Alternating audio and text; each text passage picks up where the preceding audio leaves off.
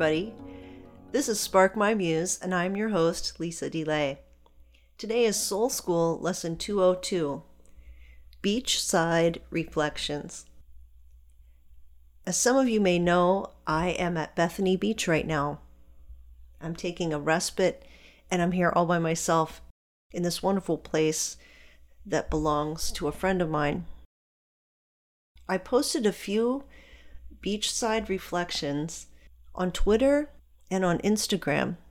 In the show notes for this episode, I will link to those places if you want to access them. Today, I will be doing a reading from Thomas Merton's book, New Seeds of Contemplation. This version of the book was published in 1961. It was a new edition of an older book published by Merton. And I'm going to be reading from page 98 in the section called Integrity. And it has to do with integrity and humility. I really liked his wisdom on this. Today I had a chance to see the sunrise almost. It rose before I got there, but it was just above the water line and it was so gorgeous and it lit up the water and the beach in such a special way. And this glorious scene was so amazing to behold. And I decided to check out the beach fellowship that meets at 8 o'clock. So I went over there, and it seemed like a friendly group, and there was some coffee, and I got a songbook, which was so funny because there weren't any page numbers in it. It was kind of like beach style. You just had to try to find the page when a song was mentioned. and I could see that I could see people freaking out about that in my church, a few people who would not be okay with no page numbers in the book. The pastor said that they were working through the Bible and they were in First John. And I hoped that maybe the sermon or his words could be as beautiful as the scenery that was around us. But the message was about assurance of salvation and certainty. And it was the first time I had thought about those words, assurance of salvation, which is spoken about a lot more in certain Christian Protestantism. And I remember thinking this morning for the first time, I have never been more assured of my salvation than ever because of the intimacy I feel with God. And back in the days of growing up as a Southern Baptist, when my dad was a pastor, this was a really big thing, talking about how can you be assured of your salvation. There was this feeling of a distance between us and God, even though Jesus had paid the price and we were supposedly his children, there was still this sense of shame and distance between us and God. And that our sin continually kept us from God. And how can we know we're saved? Maybe we should make sure. Maybe we should ask God into our hearts again. I would ask God into my heart a couple times a year, usually. But all that certainty had to be put there because the intimacy wasn't there. When you know you're loved, salvation's assured because you know you're a child and you don't feel out of place or outside the family. And it was gratifying to know that my faith journey has turned a corner in that I'm not worried about my salvation. It's worked out every day in my failings and my successes, and God loves me no matter what. And I actually believe that. I don't need to be constantly assured and comforted about my salvation because God is God and I'm not, and it's grace anyway. And if it's something different than that, and, and God is some kind of malevolent being, well, I don't really stand a chance anyway. The pastor shifted over from assurance of salvation over to God's will and how God will punish people with death to teach them lessons. And this was a disturbing turn. And he talked about Ananias and Sapphira and how they lied, and that sometimes God takes people out. And this didn't really jive with the mercy part. He said God usually uses mercy instead of judgment, but, and he talked about someone named Ivan that he grew up with basically, and they were both being wild and they were both far from the Lord, and then they parted ways in their lives, and he stayed reckless and worldly, and Ivan died in a plane crash because he was a pilot who was lost in a tragic plane training accident. And he said, I couldn't help but wonder if God took Ivan so that I would come back to the Lord. And as he said that, I thought, I hope he never said that to Ivan's parents because that would be one of the most horrific things to think. And yet, he didn't come back to God right away. Eventually, he said he did.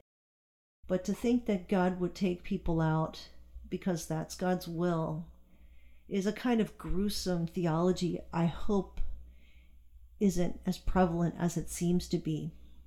At least it is prevalent in the United States. And I think stepping back, the things that life can happen that are deeply disturbing shouldn't be assigned to just simply God's will, but that God is with us through the good and the bad. And if someone dies, if someone dies, it's not like we can point to something and say, well, that was God's will because this was supposed to happen or that was supposed to happen. People said that about my father's death that he was in such sin that God had to take him out. And that was the least comforting thing I could have ever heard. I hope that if you call yourself a Christian, or if you call yourself a Jesus follower, or just a loving person, that you don't ascribe things that happen to God. Because I think that reflects more about you than it does the mystery of what's happening with this Holy One this eternal ground of being that we sometimes refer to as God in our limited ways. We don't understand what's going on. I'd like to think that the God that this pastor was referring to, I'd like to think that I've become acquainted with the God beyond that God. Whatever that God is, that this pastor knows, is a smaller God than the one that I appreciate and worship and saw in the glory of that sunrise today, the God behind the sunrise, making it so beautiful. Even if no one was watching it, it would still be just as beautiful, just as a grace to us.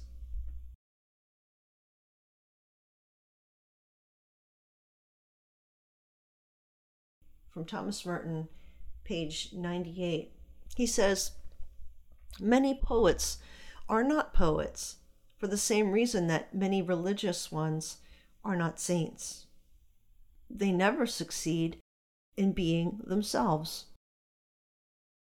They never get around to being the particular poet or the particular monk they are intended to be by God. They never become the person or the artist who is called for by all the circumstances of their individual lives. They waste their years in vain efforts to become some other poet, some other saint. For many absurd reasons, they are convinced that they are obliged to become somebody else who died 200 years ago and who lived in circumstances utterly alien to their own. They wear out their minds and bodies in a hopeless endeavor to have somebody else's experiences or write somebody else's poems or possess somebody else's spirituality. There can be an intense egoism in following everybody else. People are in a hurry to magnify themselves by imitating what is popular and too lazy to think of anything better. Hurry ruins saints as well as artists. They want quick success, and they are in such haste to get it that they cannot take time to be true to themselves. And when the madness is upon them, they argue that their very haste is a species of integrity. In great saints, you find that perfect humility and perfect integrity coincide. the two turn out to be practically the same thing. The saint is unlike everybody else precisely because he is humble. As far as the accidentals of this life are concerned, humility can be quite content with whatever satisfies the general run of people. But that does not mean that the essence of humility consists in being just like everybody else. On the contrary, humility consists of being precisely the person you actually are before God. And since no two people are alike, if you have the humility to be yourself, you will not be like anyone else in the whole universe. But this individuality will not necessarily assert itself on the surface of everyday life. It will not be a matter of mere appearances or opinions or tastes or ways of doing things. It is something deep in the soul. To the truly humble person, the ordinary ways and customs and habits of people are not a matter for conflict. The saints do not get excited about the things that people eat and drink, wear on their bodies, or hang on the walls of their houses. To make conformity or nonconformity with others in these accidents a matter of life and death is to fill your interior life with confusion and noise. Ignoring all this as indifferent, the humble person takes whatever there is in the world that helps them to find God and leaves the rest aside. They are able to see quite clearly that what is useful to them may be useless for someone else, and what helps others to be saints might ruin them. That is why humility brings with it a deep refinement of spirit, a peacefulness, a tact, and a common sense without which there is no sane morality. It is not humility to insist on being someone that you are not. It is as much as saying that you know better than God who you are and who you ought to be. How do you expect to arrive at the end of your journey if you take the road to another one's city? How do you expect to reach your own perfection by leading someone else's life? That person's sanctity will never be yours. You must have the humility to work out your own salvation in a darkness where you are absolutely alone.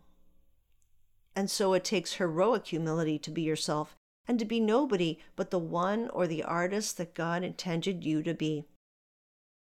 You will be made to feel that your honesty is only pride this is a serious temptation because you can never be sure whether you are being true to your true self or only building up a defense for the false personality that is the creature of your own appetite for esteem. But the greatest humility can be learned from the anguish of keeping your balance in such a position, of continuing to be yourself without getting tough about it, and without asserting your false self against the false selves of other people. I'm just going to pause here for a second to reflect on humility and integrity. I think the pastor today may have been being his true self. I've heard this kind of message so many times in so many ways from so many pastors. The idea is that if you're not tough on people and make them feel ashamed, they're not going to change their minds they're not going to leave what they feel is the good life for the holy life. It's too easy to stay the same. And grace is so scandalous that it makes people create God in the shape of an idol, in the shape of an angry God, and is hard to appease.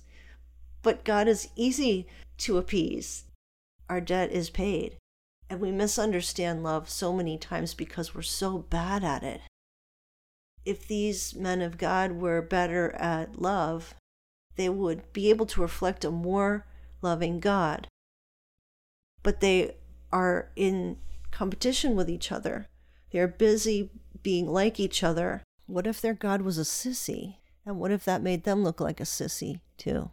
Well, God kind of is a pushover because we do all sorts of sinful things and God still loves us. That's the scandal of grace. And when we love like that, it's scandalous too. That's why it's so hard because we want paybacks and even Stevens, all that stuff. What Thomas Merton talks about about being the only unique you. It's hard because we look at other people all the time and we wonder if what they're doing makes more sense for us to do that. We should be encouraged that God made us uniquely us individuals for our specific purposes.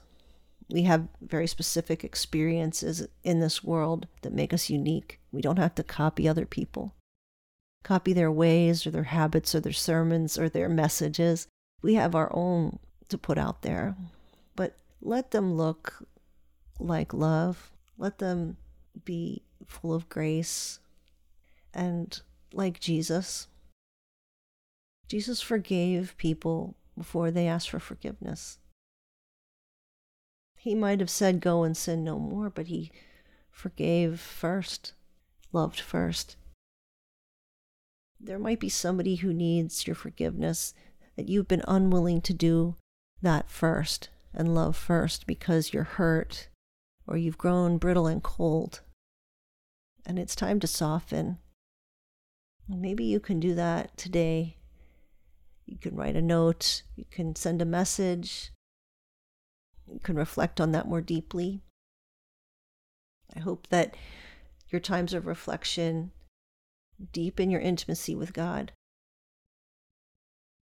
I thank you for listening today, and I invite you to come and see my beautiful beach pictures at patreon.com forward slash spark my muse for this episode, SSL 202, Soul School Lesson 202 patreon.com forward slash spark my muse.